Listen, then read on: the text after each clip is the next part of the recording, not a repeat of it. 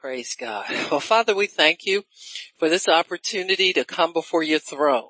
We thank you, Lord. We find mercy here and grace to help us in our time of need by virtue of your shed blood. Were it not for the shed blood, we wouldn't be here. We wouldn't even have a mind to serve you.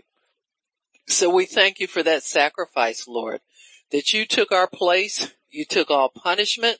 You took all guilt, all shame, and you gave us a new way of living. And we honor you and we love you for it. In Jesus name, amen and praise God. Amen. Amen, amen, amen. So we're going to continue with yesterday's um, teaching on uh, the prophet's reward, but how to receive the prophet. What does that mean? When Jesus said, who, he who receives a prophet in the name of a prophet will receive a prophet's reward. And this reward does not come from the hands of man, it comes from God. And that's the thing we have to always remember.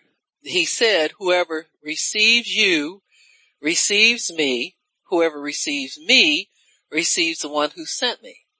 So there's a reference uh, all the way to the top, I guess. Uh, you've received God when you receive His prophets. Now the Bible says that uh, He will do nothing in the earth except He reveal the secret to His servants, the prophets. So like it or not, we have to respect that because that's God's way. You know, you have a relationship with God where you communicate directly with Him but he also has a, an authority structure, a church structure, a structure for his kingdom, for the management of his kingdom down here on earth. And so that includes the ministry gifts. And each ministry gift has their own ministry. You don't need everybody to be a pastor.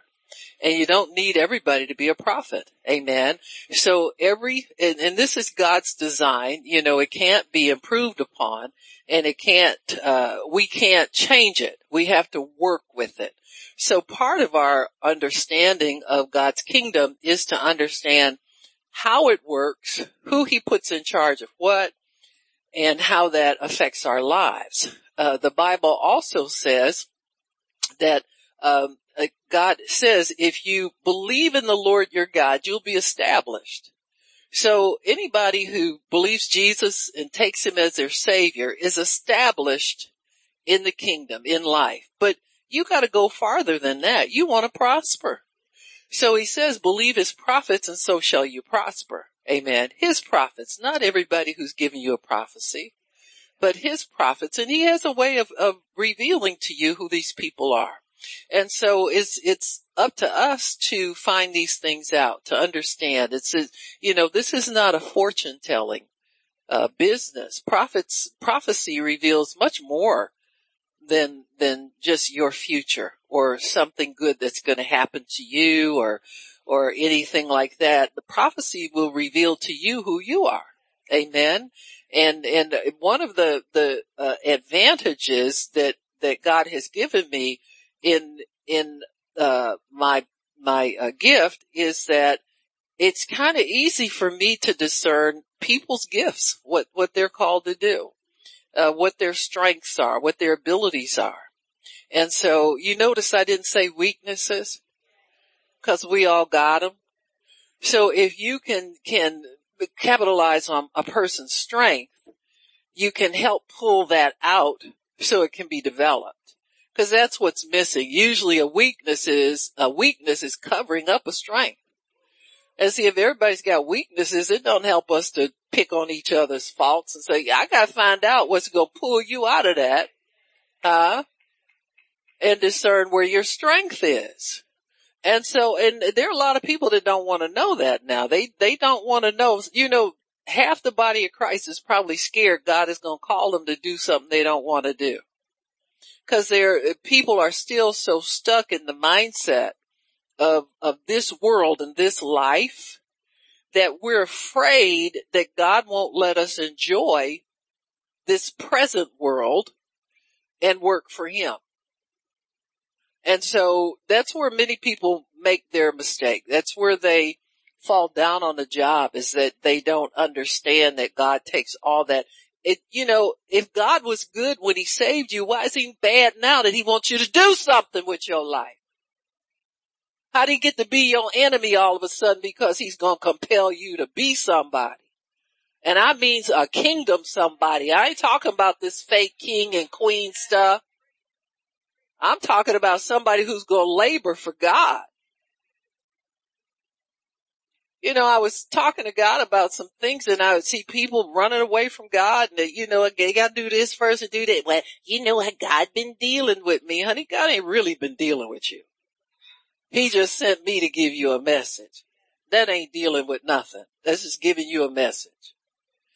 But the Lord spoke to me. He said, most people that I call, he said, if they would say yes to me immediately, I would let them do what they want to do first. He said, I know how to wait.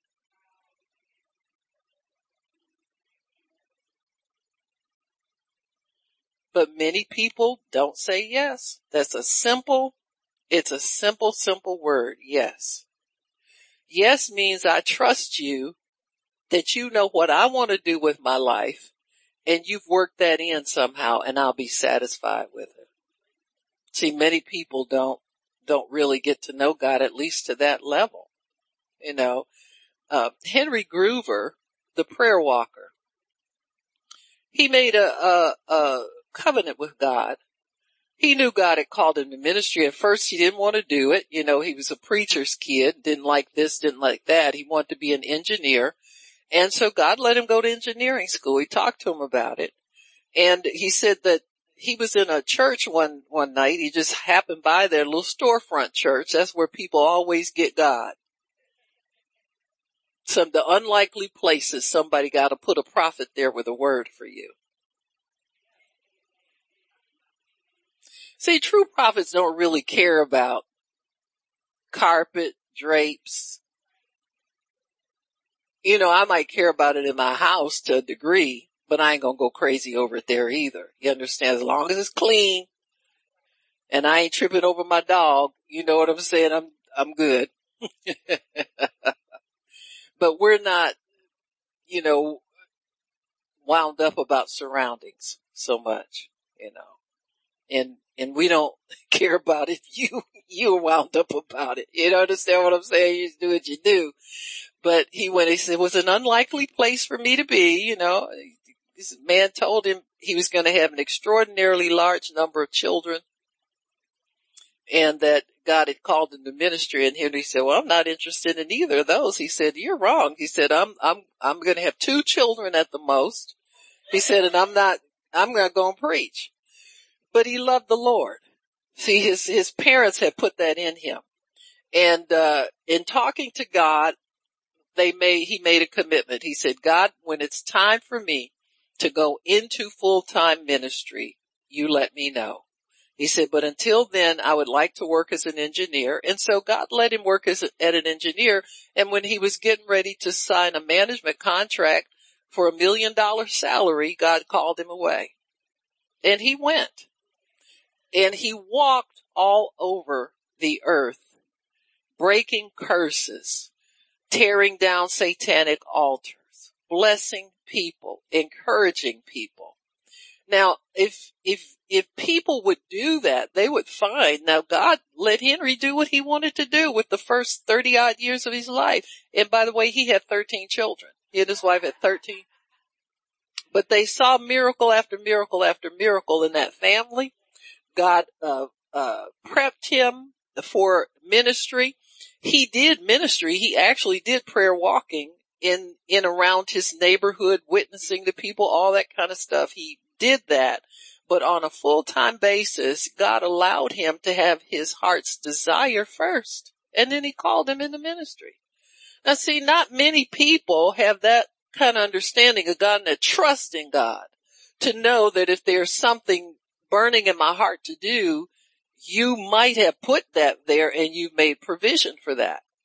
But so many people run off and do what they want to do, nervous, wondering, unsure, you know, and, and their faith isn't working right. They struggle a lot.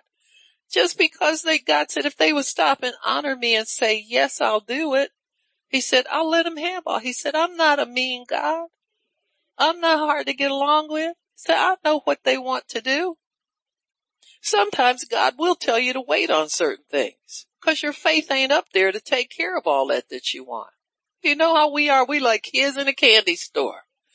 One of them, one of them, of them, one. In the penny candy window. And we want everything right away. So God has to teach us how to let him be the author and finisher of our faith. Develop your faith. Let you have joy in your life and not this, this longing, panting after something like you're a desperate person. When you come under the blood, your desperation for worldly things stops. I mean, if you got really saved, you don't have that gotta, gotta, gotta, gotta, you know, stop that stuff. Don't ever gotta have something that's gonna be here when you leave. I've seen all kind of people try to be buried in their favorite car, but that's as far it just goes in the ground. They don't get to take it to heaven with them. You understand what I'm saying? So all of this will be left behind. Amen. Including loved ones many times. So we have to understand that God wants a yes answer I don't know how I got over here, but he wants a yes answer first out of people.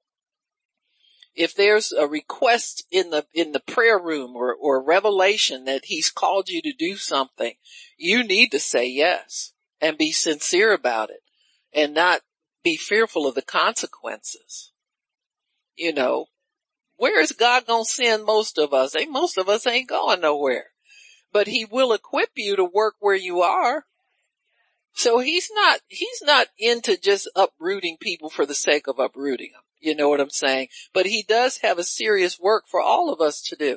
And it's respectful to God. You don't have a request. Somebody say, would you do so and so? And you just look at him and walk away. That's just rude. You need to answer. And most of us are scared of saying no. The, the no answer, the not be having an answer we think is enough. But you need to be brave enough to tell God no. But most people aren't. They just walk away from it. Amen. Or go do their own thing first. Or don't even think about the fact that you're called. And what does that mean? It's gonna upset your life. You hear what I'm telling? It's gonna upset your life.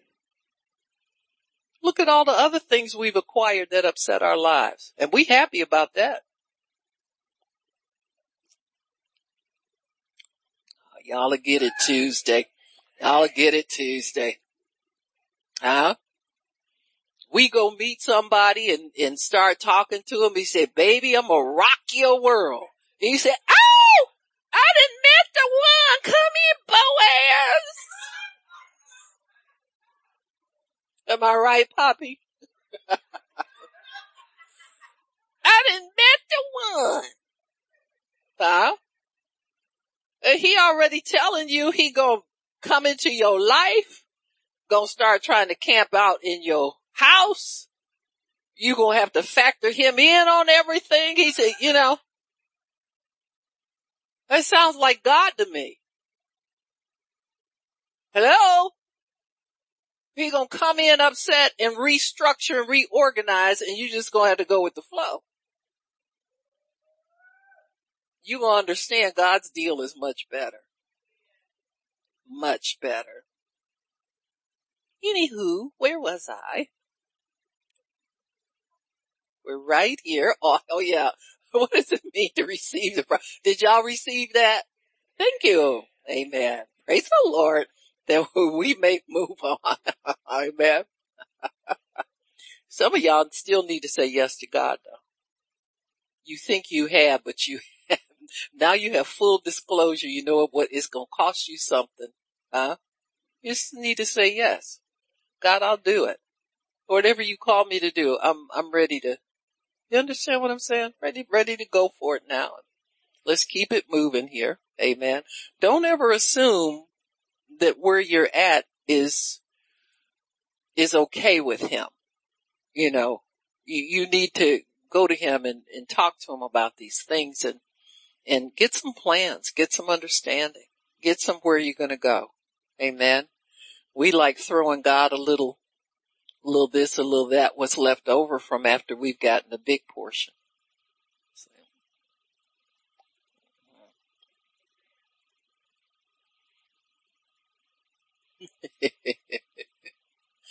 okay.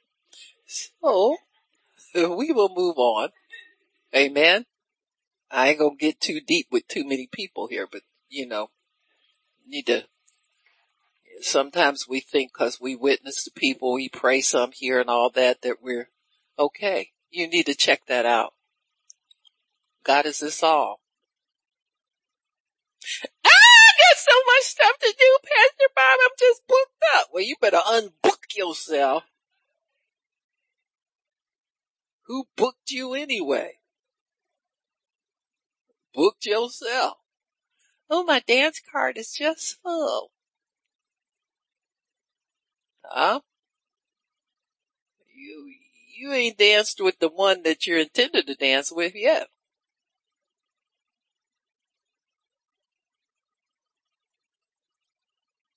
Smooth operator. Huh? You gotta dance with the right partner. Huh? You don't want to miss it. You really don't. You don't want to miss that time with God. Amen. Amen. He is like no other. You put him first, treat him right. It'll shock you how easy your life will be. Amen. It smooths out the bumpy places, makes all the crooked places straight. Amen. It's, it's, it's a life worth living. I put it that way. But the body of Christ is going to have to stop giving God their leftovers. And I'm not talking about money. Cause see, at a certain point, money gets a little easy to, uh, then you gotta, you gotta find out what the other challenge, the next challenge is. See what I'm saying? It's always going to be a challenge to what, what, to your will and what you think you want to do with life. Man. And so you have to submit to these things and allow God full, full, full, amen, full authority in your life. So yesterday we went over Moses and Joshua and we talked about the fact that Joshua was Moses' minister. He served Moses. And see, this is where we get, um, uh, you know, a little offended you know, sometimes terms that we use, people offended by them. They don't like the fact that God calls us to serve one another. Amen. And that people will be called to serve prophets. What that means is that you're there to make that minister's life easier. Make it flow right. Make it, you're an assistant. You're a helper. Amen. You're, you're, uh, called to, to use whatever talent, gift, whatever you have to cause that person to have time to spend with God, time to do their ministry and their preaching, so forth and so on. It, I look at it as there are people that are called to do the things that the prophet could do if he weren't busy doing other things that only he can do. So there are some things that only the prophet can do. They have to be freed up to be able to do those things. Amen. And so that's where the minister comes in, the servant the son, the student. They had all kinds of names for them throughout the Bible. When you see sons of prophets, that means they might have been natural sons, but they were also disciples and students and learning the prophet's ministry. Or they might have been natural sons that lived in community with the other community of believers. Amen. Or, or prophets. So the prophets lived kind of off by themselves in their own community where they were free to train their, uh, the sons and the daughters in the lifestyle of the prophet. Because it had to be something that encompasses your whole life. It just can't be in the pulpit on the days that you preach. Amen. Not for the prophet. Now some of the other ministry gifts can do things like that. They have a lot of freedom and a lot of leeway to a degree but the prophet is called to exemplify lifestyle. And their lifestyle has to be a demonstration of something God wants to project to the people.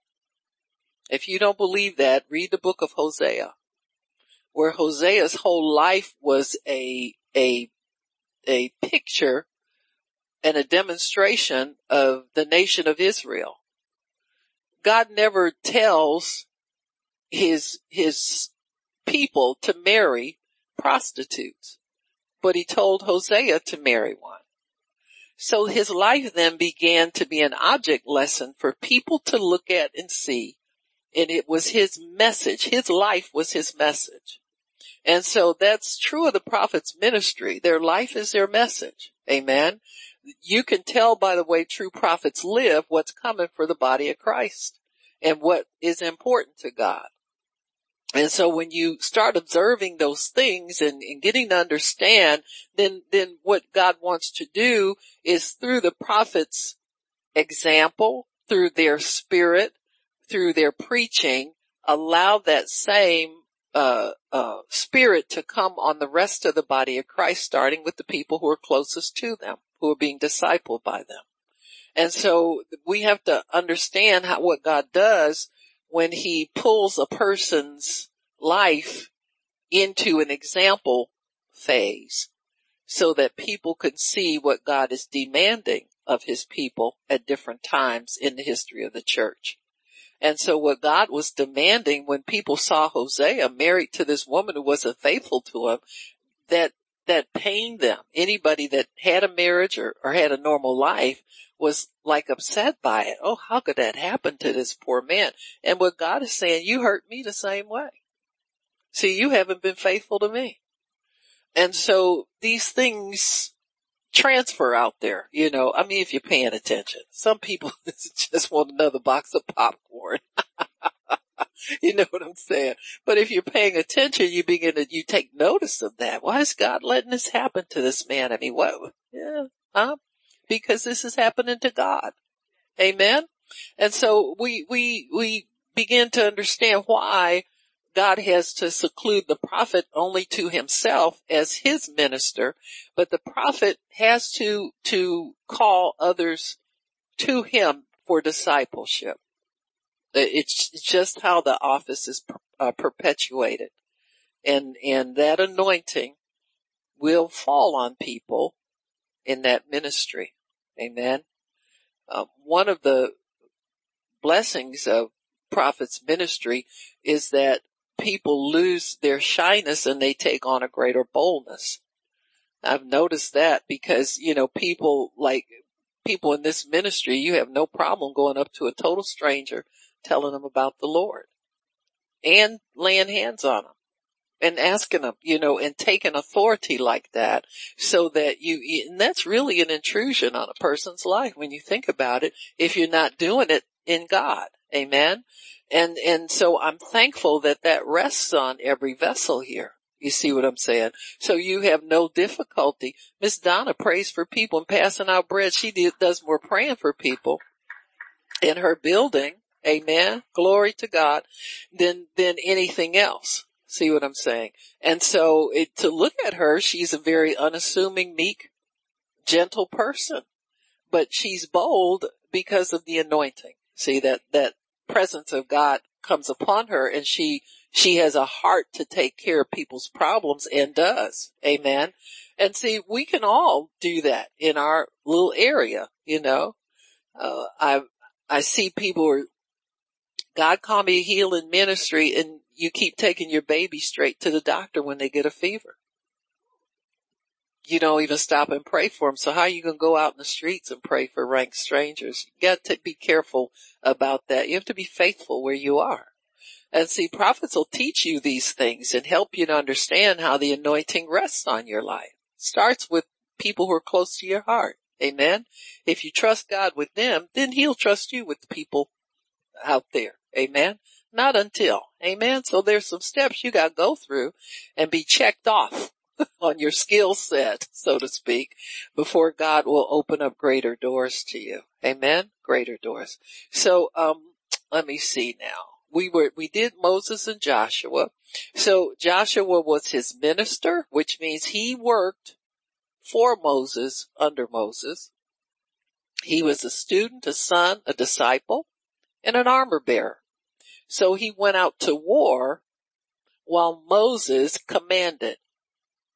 So Joshua led the physical forces, but they really didn't have to fight much because God helped them supernaturally. As long as Moses did his job, Joshua's job was easier. His job was guaranteed. Amen.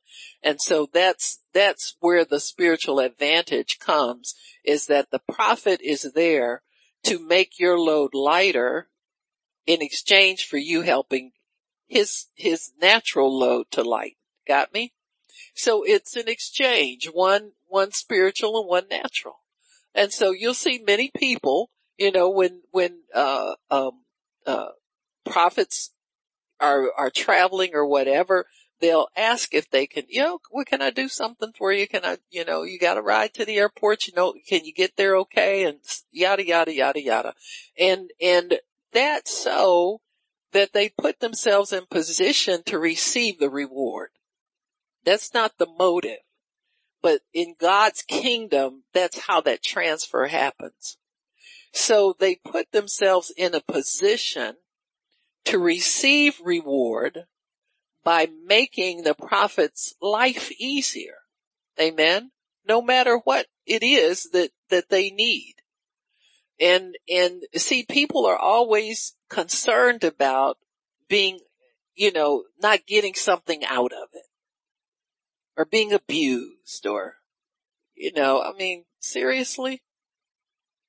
I mean, carrying a bag abuses you? Don't you carry groceries when you go? Just saying. Yeah, you see, it's not anything hard. It's not any, and, and most of it falls under the category of just politeness and concern, you know? I mean, it, it ain't nothing hard. So I think, and, and the reward is great. I can't tell you specifically what the reward would be in your life, but generally it's whatever you need. I mean, you see how prophets dealt with people in the Bible. They got whatever they needed. A need was met and some of them was spared starvation, poverty, their kids going to prison. Prophets reward to get your kids out of jail. Do you understand what I'm saying? And so these, these things we, we don't understand how much we need supernatural favor and blessing and reward in life, but we really, really do. Cause there's some things you can do. You can be as strong as you want to be in the natural, but the supernatural might cause you some, to stumble a little bit. And that's where the prophet's ministry comes in to take the stumble out of the supernatural aspect of your life. Amen to straighten the road out for you, to make it, to pave it, to make it go smooth. Amen. And, and to get you in a place of peace and get you out of fear. You got me? And put you over in that zone where you can, can float and glide and all that stuff. Amen. Live the life God wants you to live. So Moses and Joshua, after Moses died, Joshua took up that ministry of leader over the people of God, over God's people. Amen. Amen. So, so, um, Aaron was being Moses' assistant, um, could not qualify for that because he had to, he was, uh, dedicated to the priesthood. God called Aaron line as a priesthood. Now Aaron and Moses were brothers, but Moses was plucked out of that priesthood line and was made a prophet.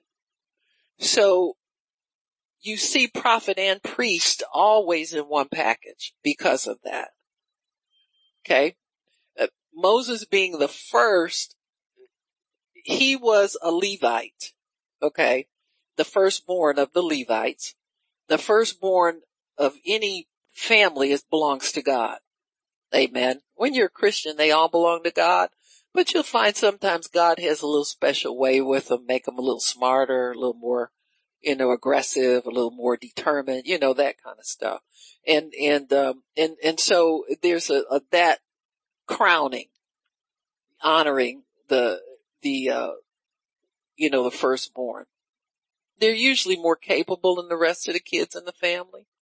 You know, in, in many ways, they help the parents solve problems, think halfway, think for you, and all, you know, all that kind of stuff. But that doesn't mean the other ones can't either. God so decides to bless them that way. But, but generally speaking, that's, that's, that's it. So Moses was, had a special endowment, we'll say, for that. Moses was able to live a totally secular life away from the, the normal grooming of his people and still come back as a leader. See that rebound, no fail thing you get that oftentimes in firstborn. You know, you, you wonder sometimes whose kid is that? he ain't like me. you know what I'm saying? That kind of thing. Uh, because if they're allowed to, to grow up in God, it, it sometimes will astound you the things that they can accomplish. Seriously.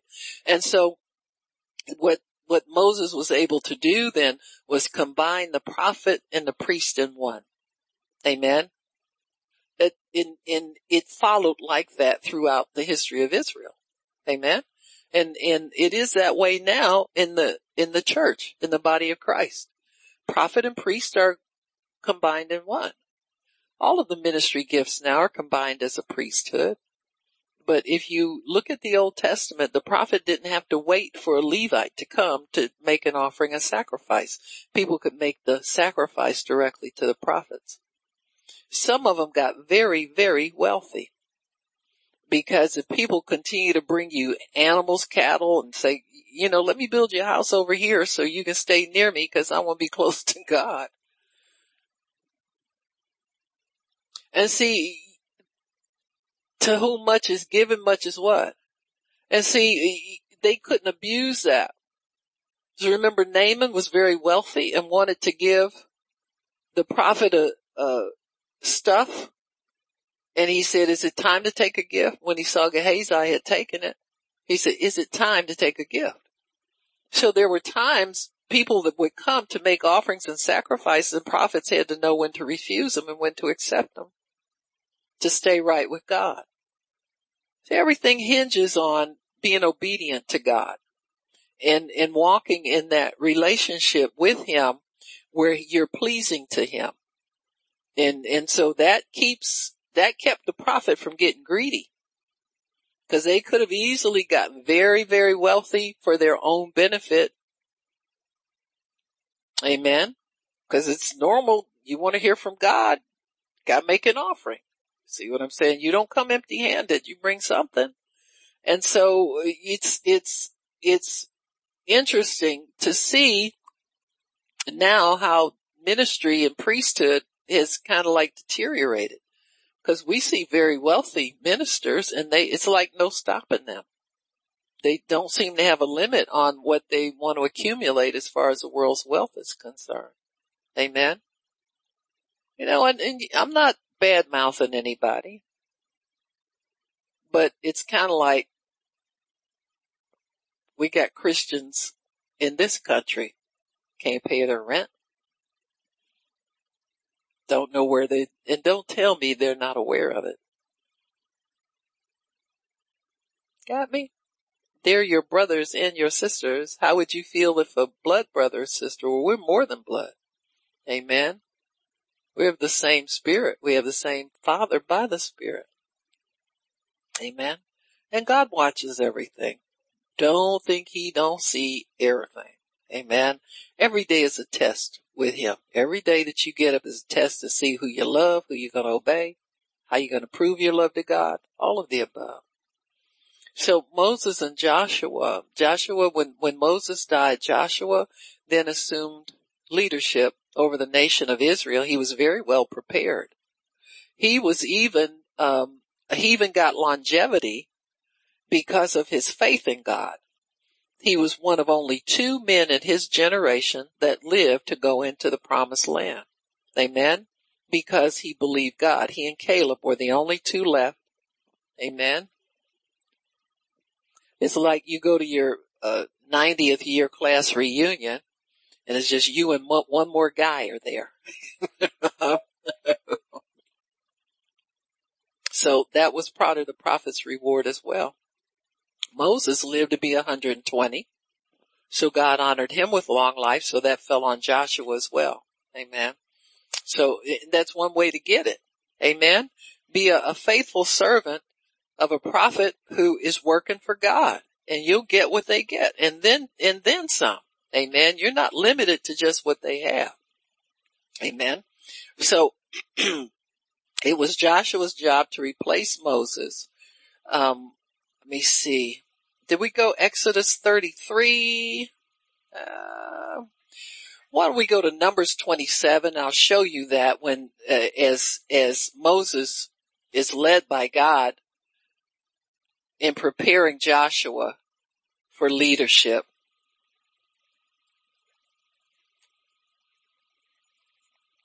So when did Joshua really know he was the one? You don't really know until you're actually ordained and set apart. Got me? Until then you're called. When God says you're ordained, you're ordained. Amen. So in Numbers 27, I think it's verse, thank you Lord. 18. The Lord said to Moses, take Joshua, the son of Nun, a man in whom is, is the spirit and lay your hands upon him. Amen. So Joshua had the Holy Spirit. It came upon him at some point during the time he was serving. Amen.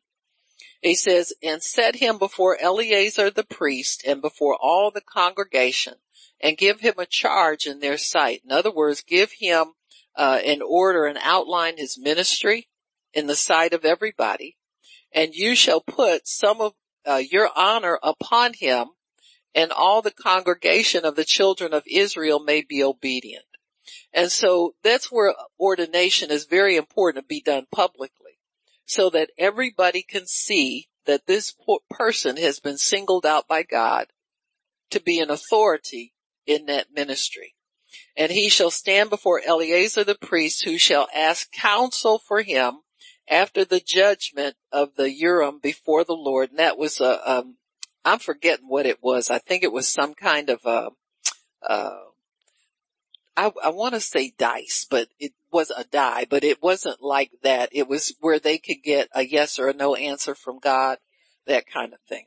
And so he said before the Lord, at his word shall they go out and at his word shall they come in both he and all the children of Israel with him, even all the congregation. So what he's saying is he's putting all the congregation under Joshua's authority. And Moses did as the Lord commanded him, took Joshua, set him before Eleazar the priest, before all the congregation, and he laid his hands upon him and gave him charge. So he prophesied over Joshua by the laying on of hands until that happens, you don't have nobody's mantle to do nothing, nobody's authority to do nothing. You understand me? It, it's, it's just so important that your authority comes the right way.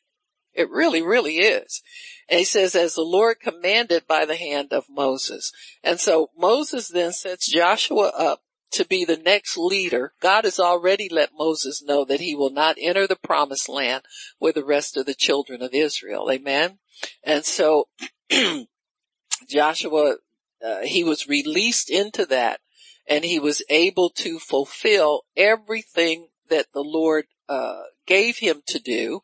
Uh, in Joshua 3 7, you'll see that where God confirms and speaks to Joshua himself that what he got from Moses was legit. Amen. So it's not just you get it somebody lays hands on you and you got it, but you get it and God confirms that you got it. Amen. God lets you know what you have in Joshua 3 and verse 7, I think it was. And the Lord said to Joshua, this day I will begin to magnify you in the sight of all Israel that they may know that as I was with Moses, so I will be with you. Amen. And this is what you want, that confirmation in your heart that, that all those years of serving have paid off. Amen. All those years have led up to this, that God is telling Joshua, I'm giving you the same credibility that Moses had. Same anointing, same ability. I'll be with you just like I was with him. You won't be short at anything. Amen. And so that, that's what you want, that the people recognize who you are. You don't have to struggle with anybody. You have to fight anybody to, to prove, you know, most fights people are fighting themselves, I think. Because, you know, your dog can recognize the presence of God on you. You know, you know what I'm saying? If he got devils, he'll run from you, but if he loves God, he'll get closer to you. You know, understand what I'm saying? It don't take a whole lot of figuring to know the presence of God. See, he, he lets, he reveals himself to everybody. And see, I see a lot of people, they don't recognize me. What are you looking for that for? You know, let God recognize you and when it's time to reveal you to people, he will. You know, we got a lot of these people trying to reveal themselves and announce themselves. Come on, y'all. And they, they don't like women. They don't like, no, they like women. They just ain't gonna listen to you preach. but that's okay. God will send you to somebody who'll listen. Or you might be sent to people that half of them don't listen. Look, look at it. The world is full of people sleeping in church. It's just true. What do you care? What are you called to do? You're called to preach. So preach. You ain't called to make people listen. You ain't called to make them change. You called to open your mouth and utter the words.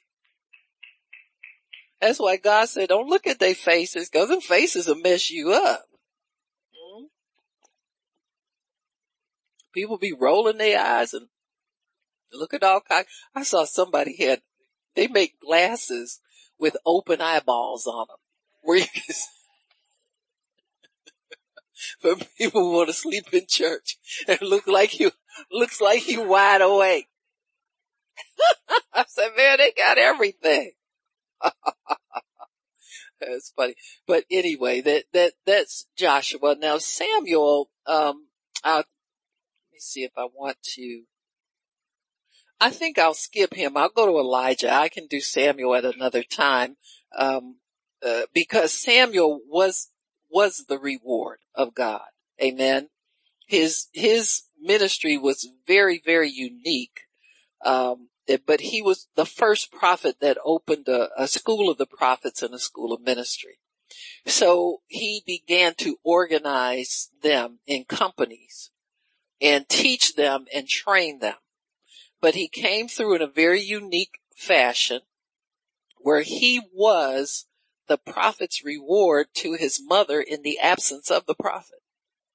See, Eli was a priest. There were no prophets in Israel at that time. So he was like a sovereign gift of God that had to start a new move. Eli was backslidden. His boys were backslidden. There was nobody. So God had to shut up a woman's womb and make her beg for a son and give him right back to God get desperate, God will give him back. Just let me know what it's like to be a mother. See what I'm saying? And God gave her more children, of course, but he had to have somebody. See, this kingdom has stood for centuries because God has power like that. We think God can't change so and so. No, he's not going to change and make you like him better. Do you hear what I'm telling you? If he needs to change somebody, he'll change it after the counsel of his will. He don't need to tell you to tell him what to make out of somebody. Huh? See, we all disappointed in prayer and stuff because people don't change. Who, who said they had to change for you? Huh? That's what I thought. See, we gotta understand kingdom business. Huh? Samuel's mother Hannah just got sick of being put down, feeling bad. God knows how we feel. we get sick enough of it. We'll cry out to him and find out what we need to do to get it reversed. And what she needed to do was give that child to God. Huh? She said, oh man, that's, that's what's been holding this up. Ow! Pastor Mark, don't hurt my, I'm hurting your feelings. I'm hurting mine. Huh? Cause for those hard places, there's something everybody needs to do that's going to cut them deeply so that they can get relieved of the burden of lack, loss, huh? Whatever it is. And so Samuel was born out of a need of his mother to be relieved from the burden of being an outcast. Her hus- husband had another wife with more children. This woman picked at her all the time. And God led her. Hear me again. I don't care. Yeah, God lets people pick at you. Well, that ain't right. No, there's a lot of things in this world ain't right. But he wants to work it out for his glory. I said his glory. Not you come first, his glory.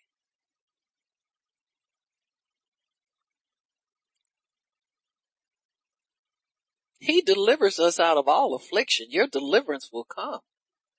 But maybe God needs to see something out of you first. That's going to put him over. That's going to put him on top.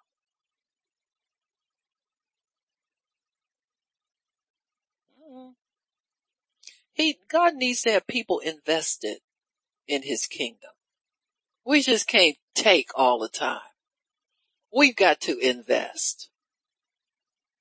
And for this woman to, to figure out, well, maybe I just need to give this child to God. I, I, see, before it was, well, God, give me a baby because this lady picking at me and I don't see why she get to have all the kids and I can't have none. I'm making my sacrifices all, I'm doing what I'm supposed to do. How come I can't be blessed? Huh? Well, when you stop looking at just you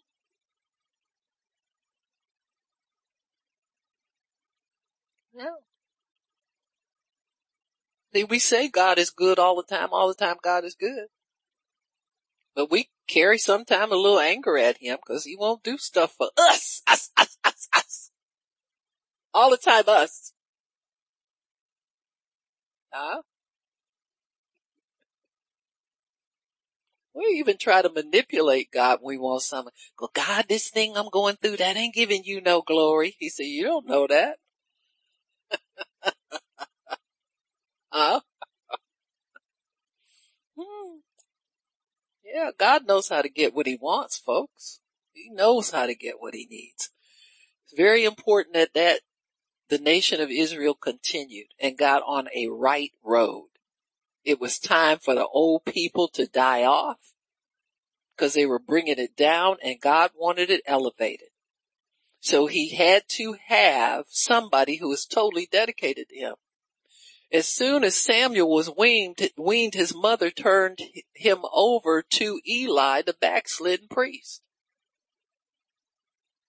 Well, see, she should have kept him because see, that man was backslid. Uh-uh, she gave him to him. Why? He wasn't, he, he wasn't hers anymore.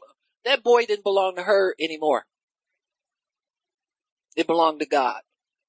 And if Eli was good enough to bless her to have that kid. He was good enough to take care of him.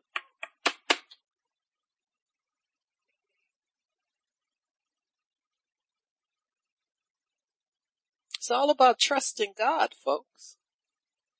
It's all about trusting Him. So, so Samuel grows up before Eli. Samuel hears the voice of God when he's a toddler. Huh? He prophesies to the man of God who is raising him when he was still a child and prophesied his doom. And Eli received it. He said, I know that's God. He said, you're right. That is God. So Eli's a very, uh, Samuel's a very young boy, but he's a priest and he's a prophet.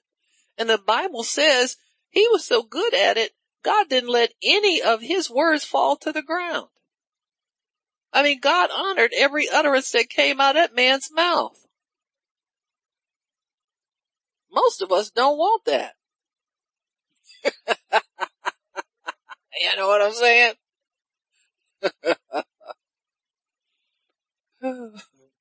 so, so Samuel, he is God's reward. Amen.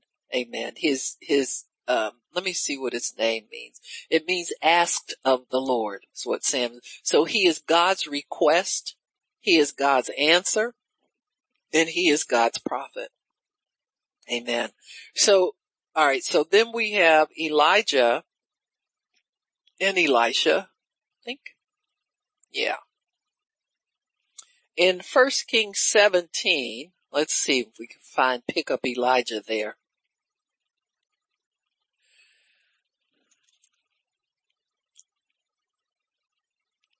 Oops.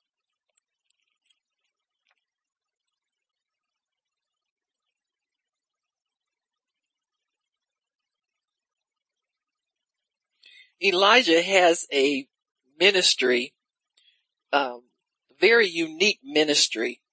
We don't know where he comes from. You don't know his parents. You don't know his, we don't know uh, what tribe he comes out of, actually. Um, we just know his location. So then Elijah can be said to be God's servant, period, sovereignly brought forth, sovereignly trained, sovereignly raised. See, people, when, when I was first ministering, people would come to me and ask me who my covering was. And I would tell them Jesus. No, who are you under? My husband. But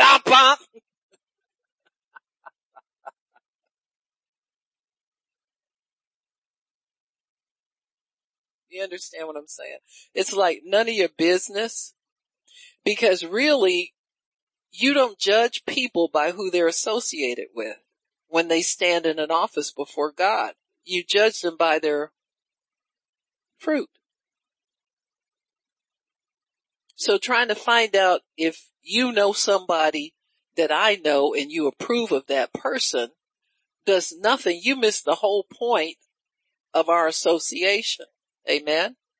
So you get away from those people as soon as possible because they don't know what they're talking about. You know, they're just there. The devil sends them there to see if they can put fear and insecurity in you. Amen. You know, the church, sometimes we, we have such silly traditions, crazy things we think. Some of our ideas are very antiquated and, and wrong, scripturally wrong got whole denominations of people think women should not be preaching. And that men are out of order if they listen to a woman. I see it. Listen to your mother to even live. You understand what I'm saying? What is this anti-woman thing? You gay?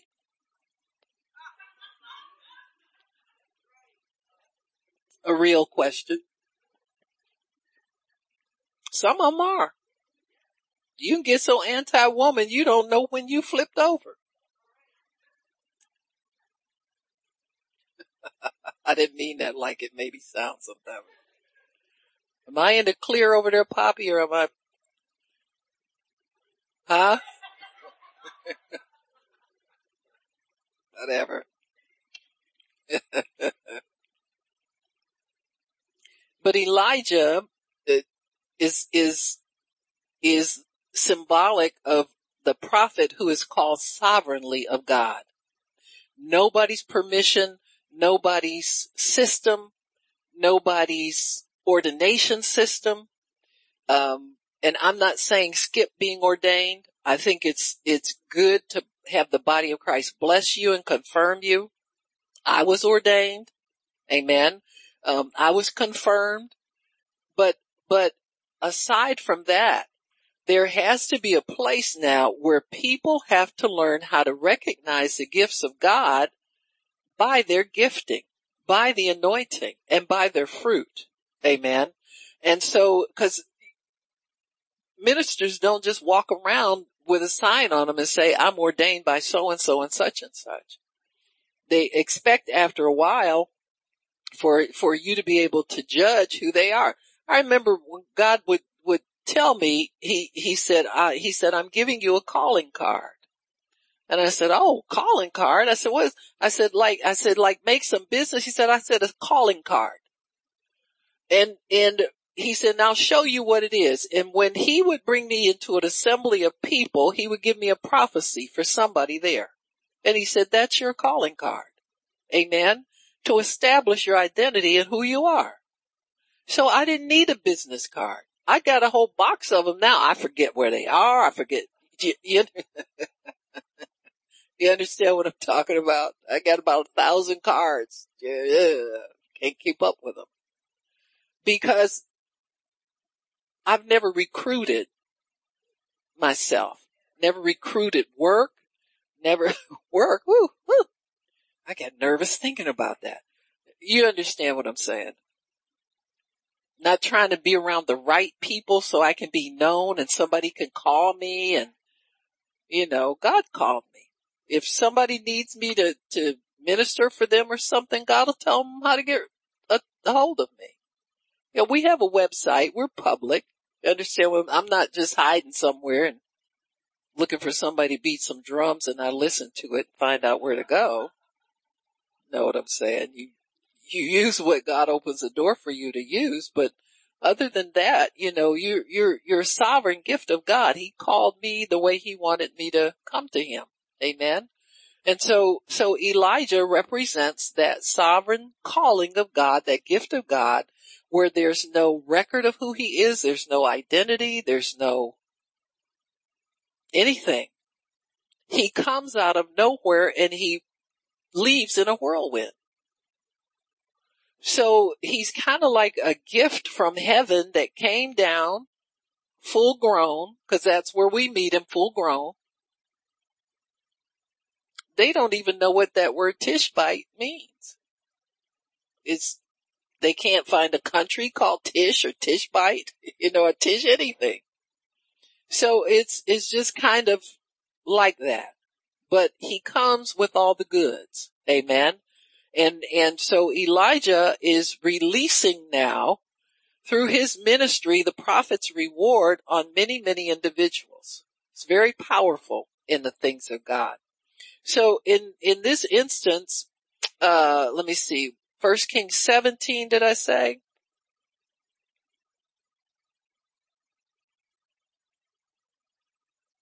This, is a first a record we have of him raising somebody from the dead. In fact, I think the first raising of the dead period in the Bible. I'm not sure, but it might be.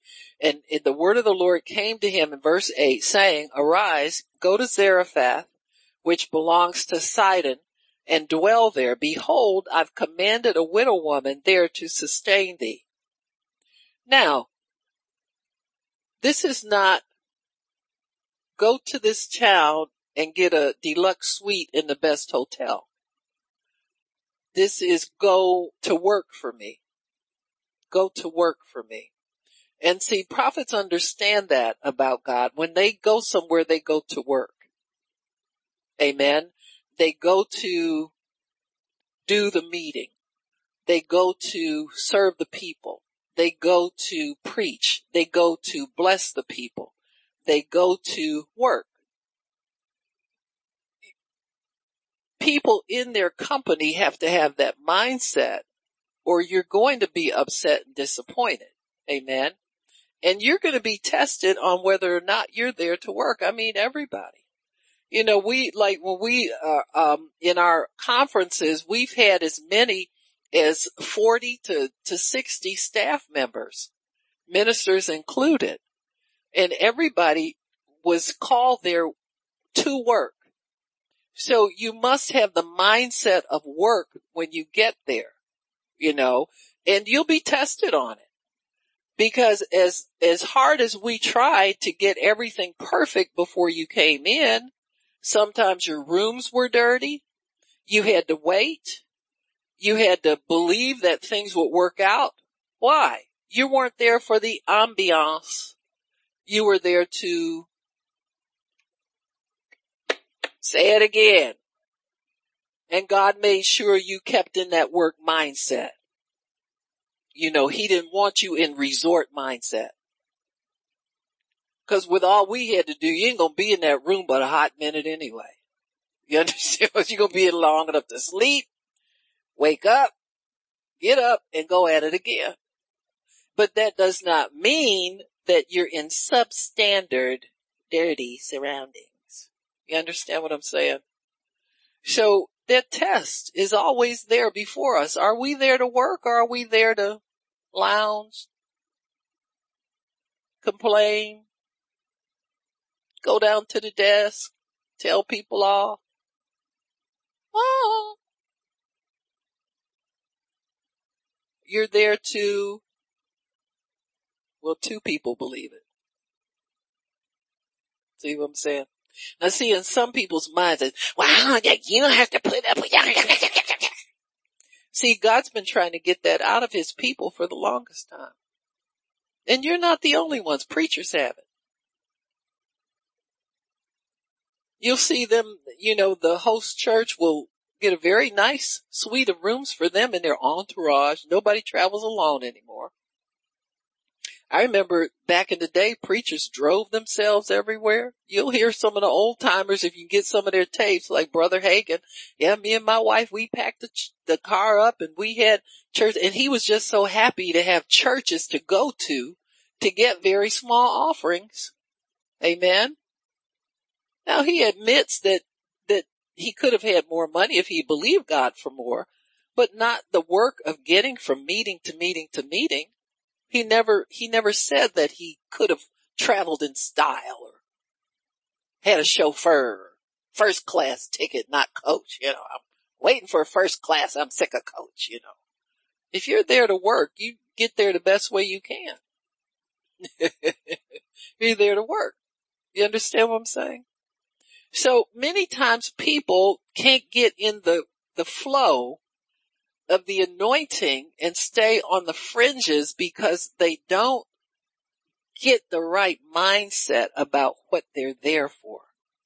To work, do the work. You have a part in somebody's ministry. You have a part in doing something that's very important to God. It's important to God that we do these meetings. They're not just to be there and to have people walk on and walk off and all of that. This is the work of the ministry. We are preaching the gospel. We're getting the word into people.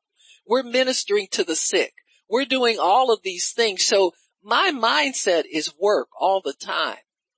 And I, I encourage people to get in that mindset. If you're going to work with somebody and be successful at it, be in that mindset of work. Because if you get out of that, you're going to wind up disgruntled. You're going to be angry because the work is going to go on whether we are many or few, the work of God and the work of the ministry is going to go on. He's trying to give you an opportunity to participate in that, to elevate your life so that you can be involved in something eternal that's bigger than you ever thought you could be and do your part. Amen. And so God wants us in that mindset of we are here to work, do the work of the ministry and it's work. Amen. It's work. And so Elijah was a man who was able to by the work of the Holy Spirit and by the work that God had called him to do, he was faithful enough to that that he began to groom other prophets. The, the school of the prophets was enlarged over when Samuel was in charge. It continued to grow and grow and grow.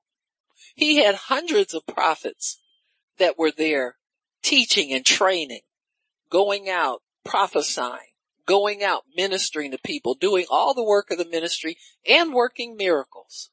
You want miracle working power. Now a lot of people don't want it. They care less, but you might need one in your life. In fact, I know you will. Amen. and it doesn't matter what era we live in. You're something, you're going to confront something that's always bigger than you. And you're going to need God to move that out of your way in a miraculous fashion. And so here, um, Elijah ministers the prophet's reward in verse 8, 17 verse 8, 1 Kings 17 verse 8.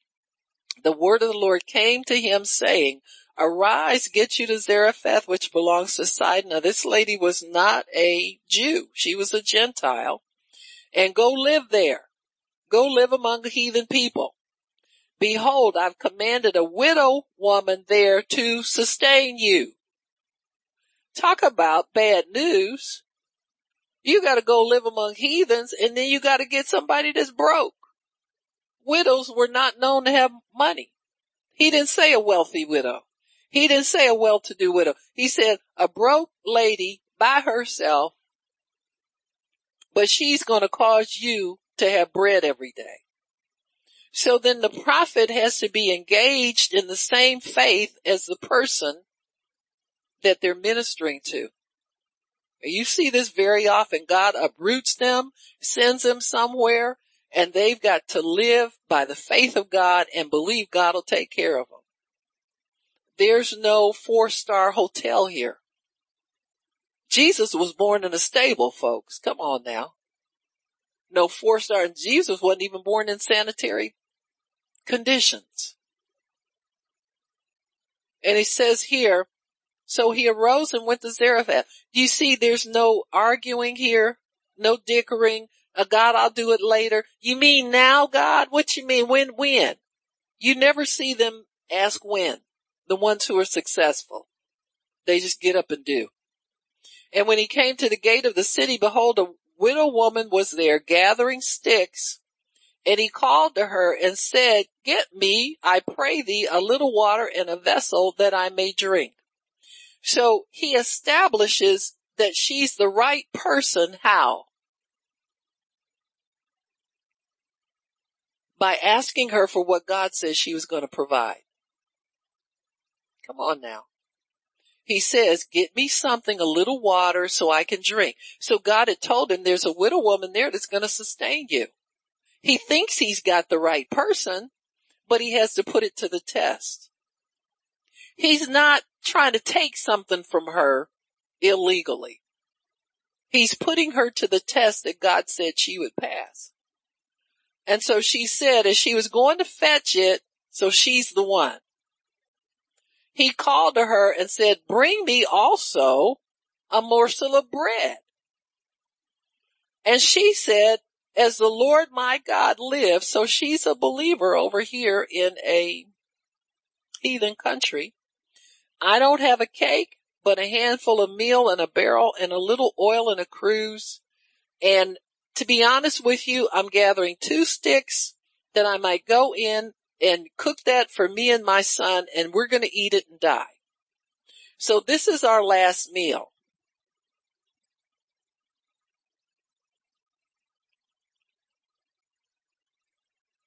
Now see, what would have happened if he had said, well, God, you want me to go now? Or wait till he did what he wanted to do first and then go do what God says. This woman would have been dead already. So here you get a picture of how important it is to obey God immediately when he tells you to do something. At least the part that says yes and moves to get up and go do it. Amen. See, you know, a lot of people miss this part about obedience. To me, it's like I got a neon bulb on this page in my book. Cause it speaks to me, God don't play with his servants. If you're really gonna serve God and you're really gonna be useful to the kingdom, you gotta get up and go do then. You can't sit up here and wait for the confirmation. God is your confirmation. Huh? And so he gets there just in time. This woman's preparing her last meal. She's, she knows it's going to be her last. And God sends the prophet just in the nick of time. This is the nick of time office is the prophet's office. Cause we have a sense about the timing of God. We have a sense about the immediacy of things. We have a sense about God gives that Amen. To prophets. Period. Sometimes prophets' reactions, people think, well, what are you upset about? Honey, if you lived where I lived, you find plenty to be. Not upset, but urgent. Sometimes there's an urgency in obedience that people don't understand. Sometimes people have disobeyed for the last time without suffering for it. You understand me?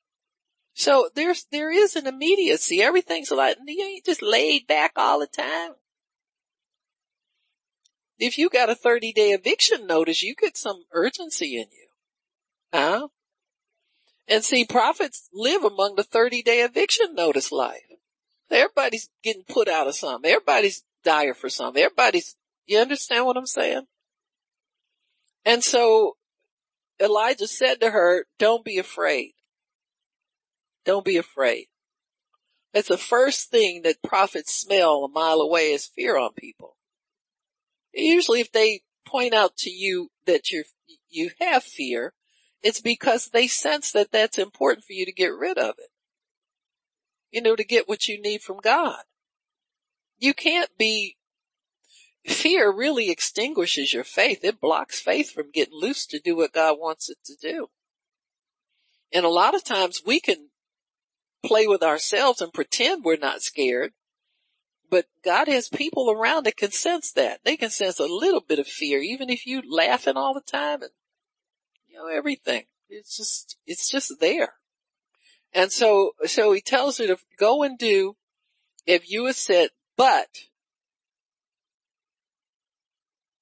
see, this is the prophet's heart. He says, you want to make some food for you to eat, please do that.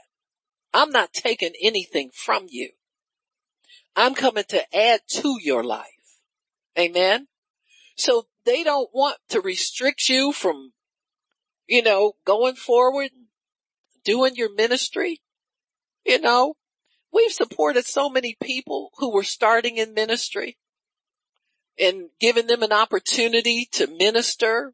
We've had, you know, what we have, you know, technical things here and dance ministry. We have singers, rappers. We have every, we've encouraged everybody that we could possibly, I don't sit on anybody and try to tell them they can't do something for God. In fact, I'm looking for you to come alive and want to do something. You understand what I'm saying? And, and, you know, it's an insult to a prophet to say they don't want, they don't let me do. I'm not going to let you mess nobody up over here. Huh? I'm not going to let you harm anybody. You know, cause prophets do have to protect sheep, folks, from errant words and crazy people. And, you know, there's some people that get up every morning and, and, and think that they're God's gift to everybody and they're looking for somebody to just take advantage of just to prove they're important.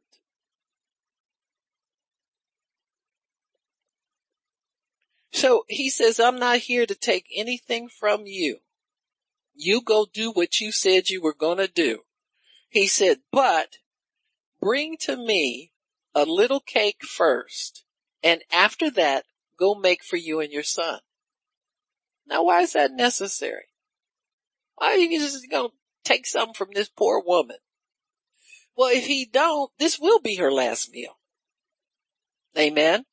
Cause God's standards are still God's standards. Amen. She must give an offering to God first.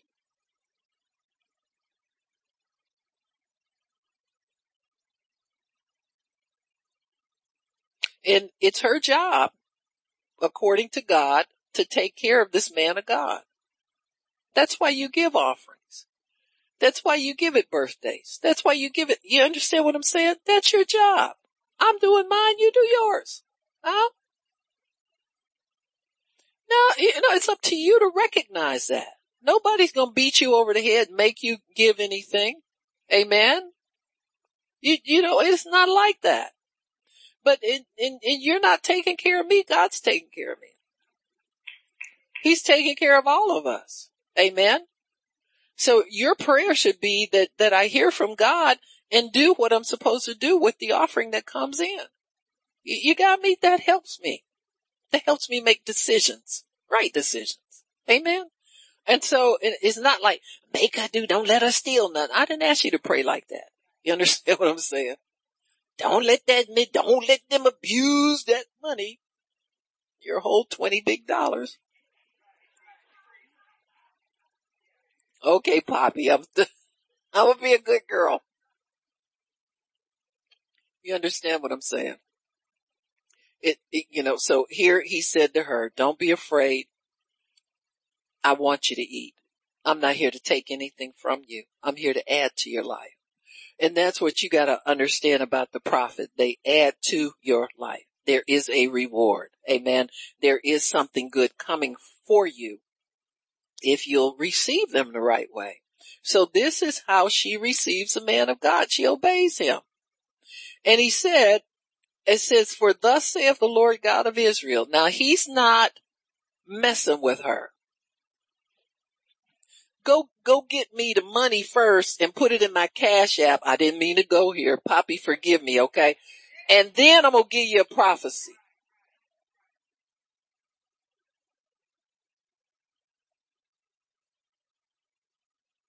He upfront gives her the, the reward so her faith can expect it. You don't make people do stuff for you and they guessing and wondering if it's going to pay off. You got to let them know up front what the deal is. For thus saith the Lord God of Israel, the barrel of meal shall not waste, neither shall the cruse of oil fail until the day that the Lord sends rain upon the earth.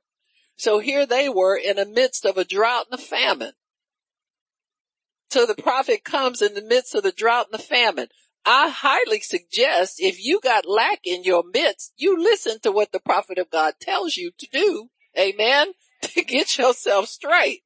Amen. And she went and did. And she went and did. So he went and did first. He shows up at her house. The anointing on him is to go and do immediately that transfers onto his words to her. So the go and do anointing is something that transfers onto everybody you speak to if you're a go and do person. If you're a slack person and you do it when it's convenient, that's going to transfer too. You have a lot of people that don't get much when you're casual about obedience to God. But see, such as I have, I give. I can give you to go and do. Like I'm telling a person to do something so their business can grow. Amen. So whenever that person does that thing, their business will grow. You got me? Until they do it, no growth. Don't look for growth if you haven't gone and done what God said go do. See? Just saying. Not throwing no shade. But if you feel it, you got me? You just have to do these things. And I don't threaten people. When I, when I talk to y'all, do I threaten y'all? I just say, well, you know, maybe you should do this. Cause I'm trying to hear from God. If I say, thus saith the Lord, you really freak out. Oh Lord. Huh? oh, lighten up everybody for crying out loud. Act like y'all at a funeral. God loves you. I love you. But y'all better straighten up. it's like my mother used to say, y'all better straighten up around here. Huh? He says, you're gonna live and not die. You're gonna have substance. You're gonna have nourishment. You're gonna have water wasn't real, didn't seem to be scarce around there. She was gonna have that too if, if water came. And he says, until the Lord sends rain. And she went and did according to the saying of Elijah. And she, he, her house ate many days. Amen. And the barrel of meal did not waste. Neither did the cruse of oil fail according to the word of the Lord, which he spoke to Elijah. Amen. So, so, you know, th- there was another situation where her son fell sick I know I had five minutes five minutes ago, but we'll just go. It says it, it that's, he says here, it came to pass after these things that the son of the woman, the mistress of the house fell sick. His sickness was so sore, there was no breath left in him. She said to Elijah, what have I to do with you, the man of God? Are you come to call my sin to remembrance and slay my son? Amen. Now that boy was slated to die way back in, in verse 13. So when death is expected and called upon, sometimes it's not removed.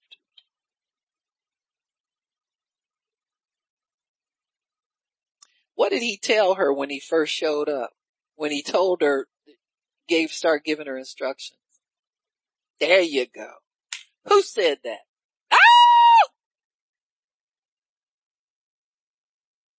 love you. I love all y'all. See, that's important. Pay attention to, to these small things, you know. They seem small, but they're crucial. What did she do? She probably held on to the fear. And she was scared of him. Cause she was scared he was coming to remind her of her sin. Prophets don't remind people of their sin. God does that. If you got it on you, the prophet of God just showed up with an anointing that'll reveal that to you. She should have gone to him and made some offering and repented. The boy would have been alive. I believe that's God's law. But he was merciful. Told her, give me the boy, took him away from her, carried him up to the loft where he lived in a healing atmosphere a pure atmosphere, an atmosphere of anointing.